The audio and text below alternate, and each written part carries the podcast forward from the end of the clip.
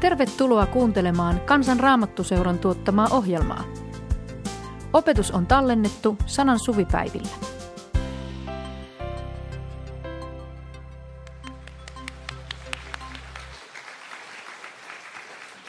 Kun saatiin tosiaan valita aiheita tähän raamattu taloon, niin mulla tuli ensimmäisenä mieleen Itämaan tietäjät.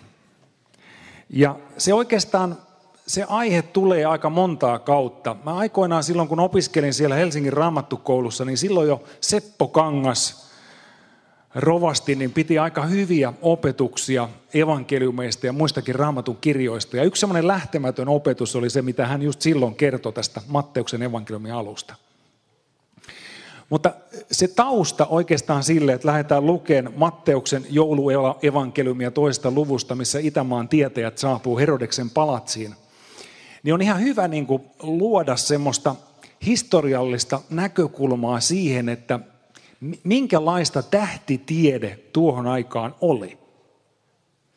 Babylonia, jossa siis juutalaisetkin oli pakkosiirtolaisuudessa ollut silloin 500-luvun puolesta välistä sinne 600 tai siis 400-luvun, kun se meni nyt väärinpäin, kun ollaan ennen ajanlaskun alkua, sinne lähes 400-luvun luvun alkuun, niin tota, hekin, hekin sai paljon oppia ja mallia siitä, että mitä, miten Babyloniassa niin tämä tähtitiede, miten sitä oltiin tutkittu ja, ja miten niin nämä tietäjät, viisaat ihmiset oli taivaan merkkejä pystynyt tutkimaan.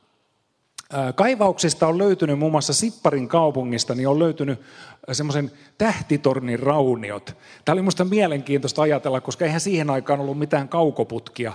Ei voinut ajatella, että olisi ollut joku tähtitorni, jossain tähti, tähtitornin mäki tai jotain tällaista. Vaan kyseessä oli vain yksinkertaisesti torni, joka oli rakennettu pikkusen lähemmäksi taivasta. Mutta siinä oli ajatus se, että kun oli pimeä ilta ja tähtitaivas loisti kirkkaana, niin siellä oli jonkin sorttisia piirtolevyjä tai tämmöisiä merkkausmalleja, millä pystyttiin niin kuin aina katsomaan, että miten tähdet siellä taivaalla liikkuu ja, ja, ja, ja minkälaisia kuvioita ne sinne muodosti. Ja tähän aikaan myöskin, niin kuin, jos puhutaan nyt astrologiasta, joka on siis tällaista tähtitiedettä, niin astronomia ja astrologian ero taas sille, että lähdetään niin kuin tulkitsemaan sitä, että mitä tähdet meille kertoo. Astrologia on siis tämä. Niin, niin sille ei ollut juurkaan suurta eroa. Se, mitä taivaalla nähtiin ja miten niitä merkkejä tulkittiin, niin sillä saattoi olla hyvin suuria merkityksiä sitten heidän mielestään. Ja voi oikeastaan ajatella, että, ja jotkut jopa väittää sitä, että nykyaikana tämä koko horoskooppisysteemi on lähtöisin jostain sieltä ba- Babyloniasta tai Babylonia sieltä kaksoisvirran jostain sieltä juurilta. No anyway, jos me lähdetään lukemaan tuota Matteuksen evankeliumia alusta, niin siellä, toisen luvun alusta, niin siellä sanotaan näin, että kun Jeesus oli syntynyt Juudean Betlehemissä kuningas Herodeksen aikana, Jerusalemiin tuli idästä tietäjiä. He kysyivät, missä se juutalaisten kuningas on, joka nyt on syntynyt. Me näimme hänen tähtensä nousevan taivaalla ja tulimme osoittamaan hänelle kunnioitustamme. No tässä on ensinnäkin ajankohta. Herodes, joka tässä mainitaan, on Herodes suuri. Monet historiaitsijat on pitänyt hänen kuolivuotenaan vuotta neljä ennen ajalaskun alkua. Mutta uusimmissa tutkimuksissa, mitä on löytynyt sit muun muassa juutalaisen historiaitsijan Josefuksen kirjoituksista, niin sieltä löytyy maininta kuun pimennyksestä, joka sattui just ennen Herodes suuren kuolemaa, ja sitten myöskin varuksen sodasta, joka tiedetään syttyneen just ennen vuonna yksi, ennen ajalaskun alkua. Niin siitä on voitu päätellä, että ehkä kuitenkaan Herodeksen vuosi ei ole se vuosi neljä ennen ajalaskun alkua, vaan tullaan lähemmäksi nollapistettä, eli vuoteen yksi ennen ajanlaskun alkua. Ja sitten jos, jos mietitään tätä Herodes suurta noin niin kuin hahmona, minkälainen henkilö hän oli. Hänet mainitaan suurena rakennuttajana. Hän rakensi uudestaan Jerusalemin temppeliä. Hän rakensi muun muassa mahtavat palatsit itselleen. Hän oli, hän oli sellainen kuningas, joka tosissaan niin kuin laittoi ihmiset töihin ja teki valtavia monumentteja niin, että hänet muistettaisiin suurina rakennuttaja kuninkaana. Mutta samaan aikaan Herodes oli jollain tavalla vainoharhanen, ehkä skitsofreeninenkin siinä mielessä, että hän pelkäsi ihan valtavasti sitä, että joku tulisi ja anastaisi häneltä niin kuin tämän kuninkuuden ja vallan. Ja hänestä kerrotaan, että hän jopa näissä vainoharhaisuuksissaan niin surmas oman vaimonsa Marjamnen ja vähän myöhemmin myöskin heidän yhteiset poikansa, Aleksanterin, Aristobuloksen ja Antipatroksen. Niin, että jopa keisari Augustus Roomassa kauhisteli tätä Herodes suuren vallankäyttöä ja vallan pitämistä ja, ja totesi, että olisi parempi olla, olla tota, niin tämä Herodeksen sika kuin hänen poikansa. Se on sellainen sanaleikki, koska se on hyvin lähellä se sika ja poika toinen toisensa tämä sana siellä alkukielessä. No jos ajatellaan kuitenkin, että tämmöinen kuningas on Herodes suuri, ja, ja tämmöinen niin kuin tavallaan se tunnelma on siellä kuninkaan palatsissa. Siellä, niin kuin, siellä on olemassa niin kuin tämmöistä juoruilua, juoruilua ja vallankahmintaa. Siellä on olemassa hirveä pelko siitä, että kenet Herodes seuraavaksi tappaa, kenet hän saa niin kuin kiinni siitä, että joku yrittää anastaa häneltä, häneltä sen valtaistumen tai muuta. Tämmöiseen tilanteeseen tulee nämä Itämaan tietäjät ja kysyy, että missä on se vastasyntynyt kuningas? Näistä tietäjistäkään ei kerrota muuta kuin se, että he tulee idästä, itäisiltä mailta. Mutta silti monet tulkitsee, jos me katsotaan karttaa, jos me katsotaan niin kuin tuolta Israelista itään, niin ei sieltä oikeastaan löydy muuta kuin tämä Babylonia. Ja kun historiallisissa tutkimuksissa on tullut selväksi se, että nämä tähtikartat ja muut on lähtöisin sieltä, niin voidaan aika varmasti ajatella sitä, että he on tullut jostain kaukaa, jostain kaukaa kohti Jerusalemia. Siinä on nyt tuossa kartassa vähän piirretty tuota reittiäkin ja siinä on mittakaavakin. Jos sitä haluaa tarkasti tutkia ja laskea, niin toi matka nyt tuolta Babyloniasta tuosta kohtaa Jerusalemiin, niin olisi meidän kilometreissä noin 1200 kilometriä. Ja jos sieltä nyt niin kuin tullaan kameleiden kanssa tuota autiomaan ensin tuota joen vartta pitkin, niin, niin se matka kestää useita kuukausia. Jotkut sanoo, että voi kestää jopa vuoden, mutta, mutta monet tutkijat on sitä mieltä, että se matka on ehkä semmoinen 3-4 kuukautta, jos aktiivisesti tehdään, tehdään matka.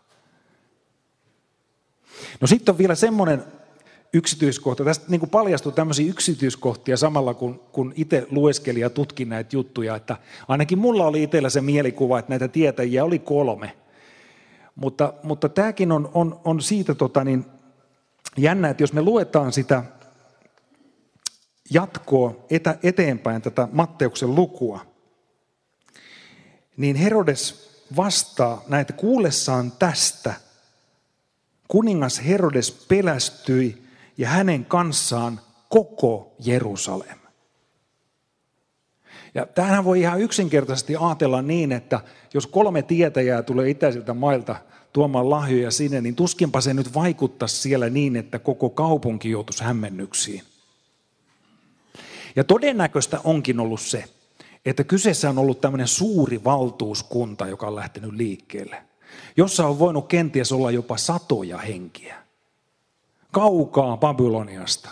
Ja he tulee sinne maan pääkaupunkiin, kuninkaan palatsiin, ja he tulee kyselemään, että missä on se äsken syntynyt kuningas. Me näimme hänen tähtensä. Anna ilon kuulua. Tue toimintaamme kansanraamattuseura.fi kautta lahjoita.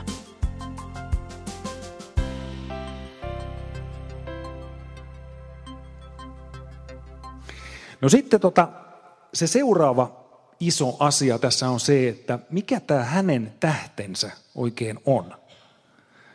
Kyse on jostain merkistä taivaalla ja aikoinaan jo 1600-luvulla Johannes Kepler osasi laskea tähtien liikeratoja hyvin tarkasti, niin hän osasi laskea, että vuonna seitsemän ennen ajanlaskun alkua tapahtui tämmöinen konjunktio magna – taivaalla, jolloin Jupiter ja Saturnus meni samalle akselille suhteessa maahan ja loisti yhtenä tähtenä kalojen tähtikuviossa. Ja jos, jos niin kuin mietitään, no eihän toi nyt meille oikeastaan tarkoita yhtään mitään, ellei me tunneta niin kuin näiden tähtien merkitystä.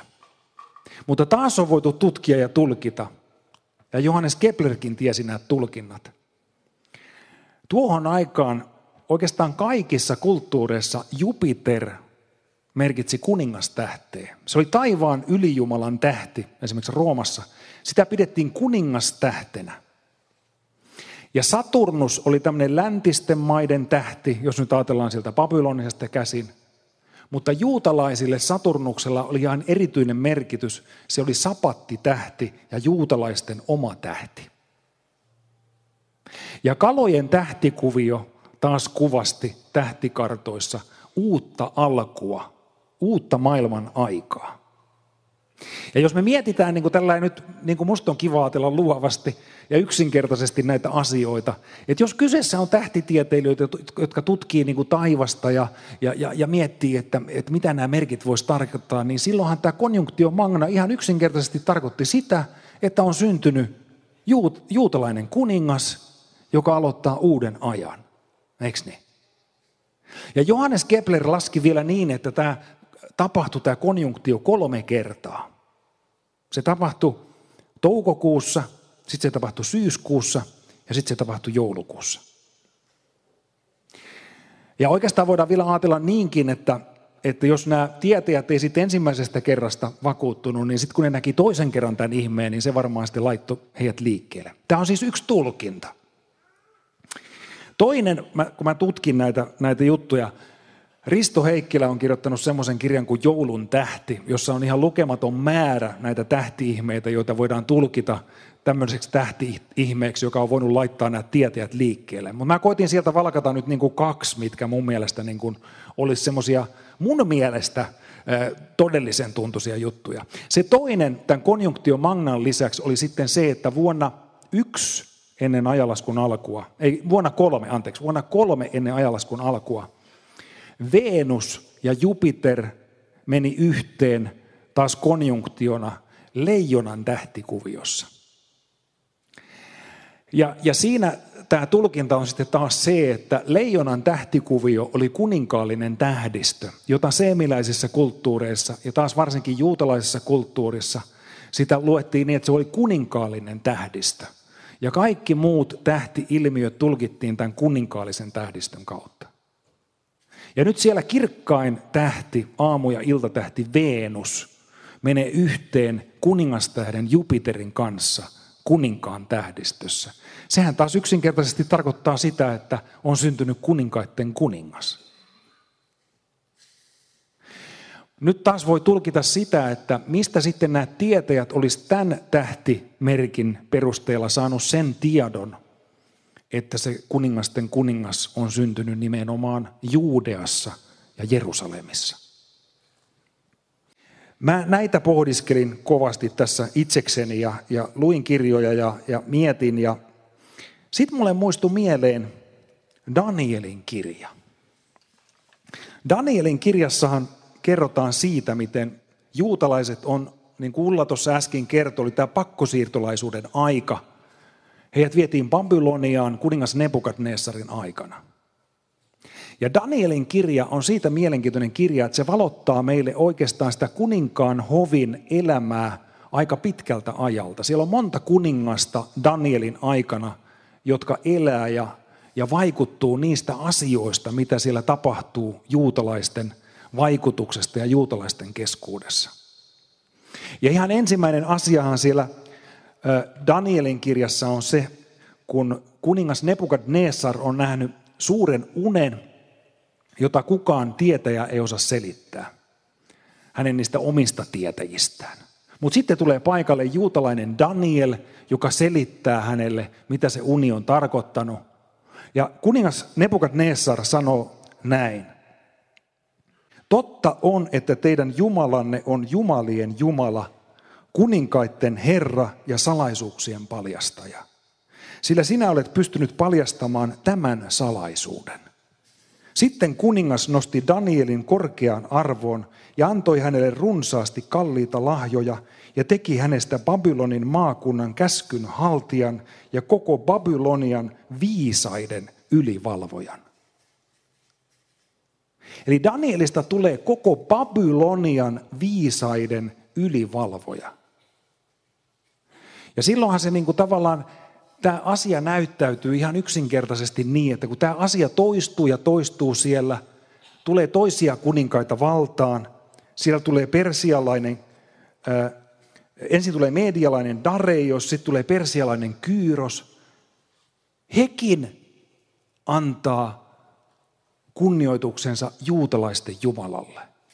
Musta on hyvin helppoa ajatella, että babylonialaisessa kulttuurissa juutalaiset arvot ja myöskin niin kuin nämä juutalaiset ajatukset siitä, että mitä nämä tähdet niin kuin merkkas siellä taivaalla, niin on saanut hyvin vahvan sijan.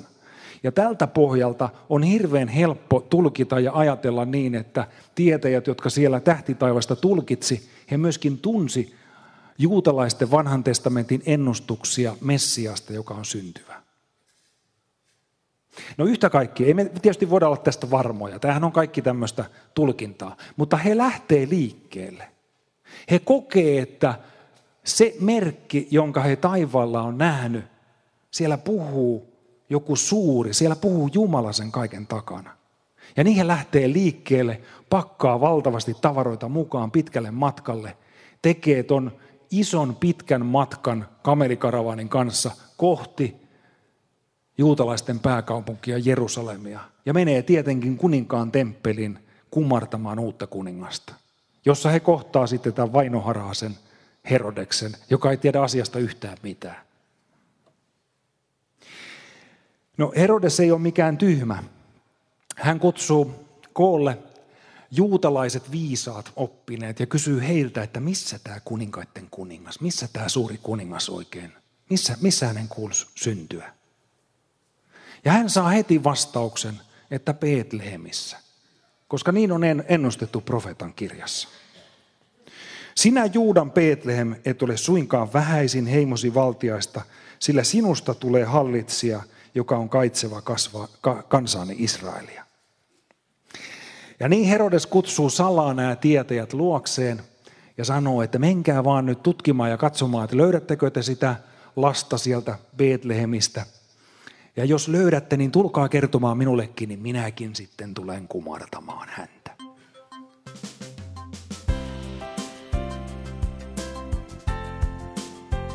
Anna ilon kuulua. Tue toimintaamme kansanraamattuseura.fi kautta lahjoita.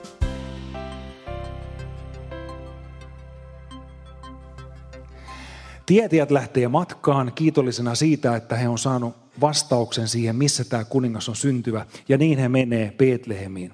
Betlehemihän on siinä hyvin lähellä, äh, vajaan puolen päivän matkan päässä Jerusalemista. He kulkee sinne ja taas he näkee tähden. Kerrotaan, että he näkee tähden ja he iloitsee siitä. Ja sinänsä, jos nyt ajatellaan, niin tämä Johannes Keplerin tulkinta, jos nämä on lähtenyt liikkeelle silloin siellä syyskuun alussa ja tullut sen koko pitkän syksyn sinne kohti Jerusalemia ja Betlehemiä, ja he nyt menee sinne Betlehemiin ja näkee taas, niin kuin Kepler sanoi, että joulukuussa se näkyy sitten kolmannen kerran tämä ihme siellä taivaalla tai tämä konjunktio, niin ikään kuin se sopisi hyvin tähän tulkintakuvioon, mutta en tiedä oliko näin. Yhtä kaikki he menee pieneen kylään Betlehemiin ja he löytää sieltä Jeesuksen ja Marian. Mä luulen, että siinä välttämättä ei ole tarvinnut olla opastajana tähteen, että he on sen löytänyt. Koska jos mietitään niitä jouluyön tapahtumia, mitä silloin tapahtui Betlehemissä, siellä paimeet näki suurta sotila, so, taivaallista sotaväkeä. Siellä tapahtui monenlaista ihmeellistä asiaa sinä yönä. Ja tuskinpa pienessä kylässä edes lapsia syntyy kovin usein. Niin varmaan ihan kyselemällä pelkästään, niin he löytää perille. Mutta se, mikä on sitten taas nyt mielenkiintoista, meillähän on taas se kuva siitä, että nämä tietäjät on siellä seimellä antamassa niitä lahjoja Jeesukselle. Mutta jos me luetaan alkukielestä tätä kohtaa, kun he löytää Jeesuksen ja Marian, niin sillähän sanotaan näin, että he menivät taloon ja näkivät lapsen ja hänen äitinsä Marian. Silloin he maahan heittäytyen kumarsivat lasta, avasivat arkkunsa ja antoivat hänelle kalliita lahjoja, kultaa, suitsuketta ja mirhaa. Ensinnäkin tässä sanotaan, että he menivät taloon. Jeesushan syntyi siellä eläinten suojassa tai luolassa, niin kuin monet tulkitsee. Sekin on toisaalta ymmärrettävää jouluyönä, kun oli tämä verolle pano, kaikki paikat oli täynnä ihmisiä. Ehkä heillä olisi ollut sijaa jossain nukkua, mutta synnyttävälle naiselle oli vaikea löytää paikkaa. Ja se rauhallinen paikka löytyi eläinten suojasta, lämpimästä, turvallisesta paikasta, missä sai olla rauhassa ja hiljaa. Mutta nyt me nähdään, että tämä hetki, kun tietäjät tulee Betlehemiin, aikaa on kulunut jonkin verran. Ollaan talossa, ei puhuta enää vauvasta, vaan puhutaan lapsesta. He tulee sinne ja jostain syystä he kokee, onko se sitten Marian todistukset, onko he kuullut näitä paimenien todistuksia siinä hetkessä, mutta he kokee, että siellä köyhässä talossa, köyhän perheen keskellä, se lapsi, joka on, on kuningasten kuningas ja luovuttaa hänelle lahjansa. Jos mä itse mietin niin kuin tätä koko kertomusta tähän pisteeseen asti, Mä en tämän pidemmälle tätä mene. Siihen kirjaan tulee sitten vähän enempi näitä juttuja ja nämä on paljon perusteellisemmin selitetty siellä. Mutta siinä on muutamia kohtia, jotka niin kuin herätti kovasti mulla kysymyksiä. Ja yksi semmoinen niin ensimmäinen iso kysymys on se, että kun nämä tietäjät oli tullut sinne Herodeksen palatsiin, ja Herodes tajus pyytää apua juutalaisilta kirjanoppineilta. Ja nyt niin kuin me kuultiin tässä, että siellä on koko kaupunki hämmennyksen vallassa. Kaikki on niin kuin tietoisia siellä Jerusalemissa, että tänne on tullut hirveä lauma ihmisiä kumartamaan jotain kuningasta. Ja juutalaiset kirjanoppineet osaa heti kertoa, että ei se kuningas ole syntynyt täällä, vaan se on syntynyt Betlehemissä. Niin miksei kukaan niistä juutalaisista viisaista lähde mukaan sinne kumartamaan sitä lasta. Vaan he jää ja antaa näiden pakanoiden mennä sinne Betlehemiin. Oikeastaan tämä pakana sana varmaan paljastaa tätä samaa, mikä oli tuossa saunaluoman Ullan opetuksessa tämä ajatus, että se ajatus siitä, että, että me ollaan jotenkin parempia tai me ollaan jollain tavalla yläpuolella, sehän on myöskin juutalaisessa kulttuurissa ja siinä tulkinnassa, mikä siihen aikaan oli, niin se oli niin vahvana syöpynyt, että ajatus siitä, että Jumala ilmoittaisi ensimmäiseksi Messiaan syntymisestä pakanoille, niin se ei voinut tulla kuuloonkaan. Musta on sinänsä hauskaa, kun tuolla Mooseksen kirjassa on kielletty tähtien palvonta. Viidennessä Mooseksen kirjassa on tämmöinen luku tai jae. Kun kohotatte katseenne taivasta kohden ja näette auringon, kuun ja tähdet, taivaan kaikki joukot, älkää langetko niiden lumoihin, älkääkä kumartako, älkääkä palvoko niitä. Ne on Herra, teidän Jumalanne, jättänyt muille kansoille. Tämä on minusta hauska jae, koska mun mielestä tämä on tavallaan profetaalinen. Mun mielestä tässä on profetaalinen lupaus siitä, että jos muut kansat tulkitsee ja palvoo niitä tähtiä, niin ehkä tulee se hetki ja aika, jolloin Jumala ilmoittaa jotain niiden tähtien kautta, jotain suurta. No me voidaan kuitenkin ajatella, että siihen syyhyn, minkä takia nämä juutalaiset ei lähtenyt mukaan, niin on varmaan yksi syy, on nimenomaan tämmöinen hengellinen ylpeys. Ei voi olla niin, että Jumala ilmoittaisi tämän asian jollekin muille kuin meille. Mutta sitten toisaalta voi myöskin ajatella, että kyseessä voi olla myöskin anteeksi antamattomuutta. Olihan juutalaiset olleet vuosikymmeniä pakkosiirtolaisuudessa siellä Babyloniassa. Ja nyt sieltä tulee babylonialaisia kumartamaan heidän kuningastaan. se voi olla, että ne katkeruuden juuret, niin kuin ne meilläkin täällä Suomessa, jos me ajatellaan niitä haavoja, joita menneiden sukupolvien aikana on tullut, me voidaan kantaa niitä haavoja tosi pitkään sisällämme. Mä yhdessä tilanteessa, kun itse olin opettamassa anteeksi antavaisuudesta ja anteeksi antamuksesta ja siitä, että meidän pitäisi katkeroitua, niin mä huomasin, että mä itse kannoin katkeruutta joillekin naapurikansoille. Sanon se nyt näin ympäripyöreästi ja kerron, että mun isä oli sotaveteraani.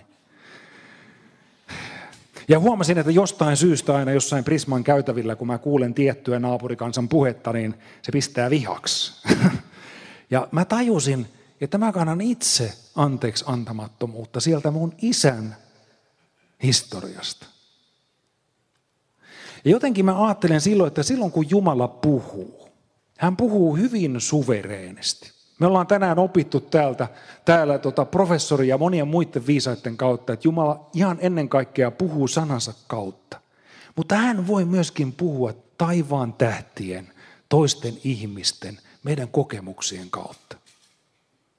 Ja oikeastaan niin kuin mun rukous ihan meille kaikille omassa elämässämme voisi olla se, että me opittas olemaan herkällä mielellä. Niin kuin olympialaisissa on tämä, nämä kolme sanaa, sitius, alttius, fortius. Niin mä aina sanon, että alttius on se tärkein sana, sydämen alttius.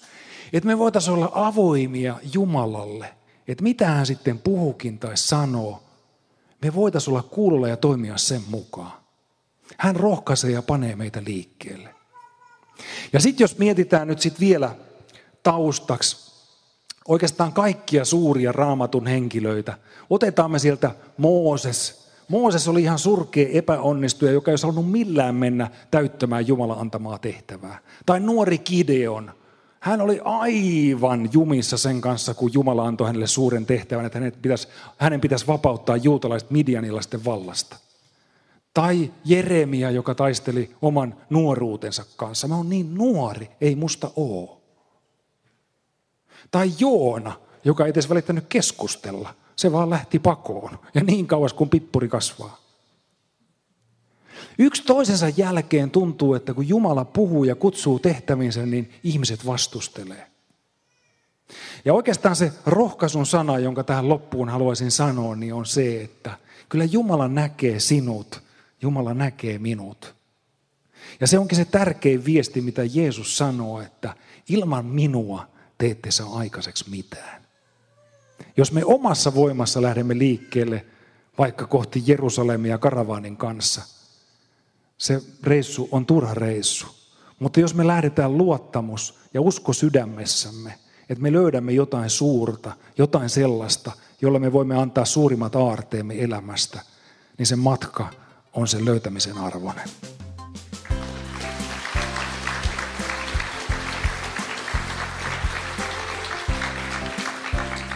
Kiitos, että kuuntelit. Tue toimintaamme kansanraamottuseura.fi kautta lahjoita. Siunausta päivääsi.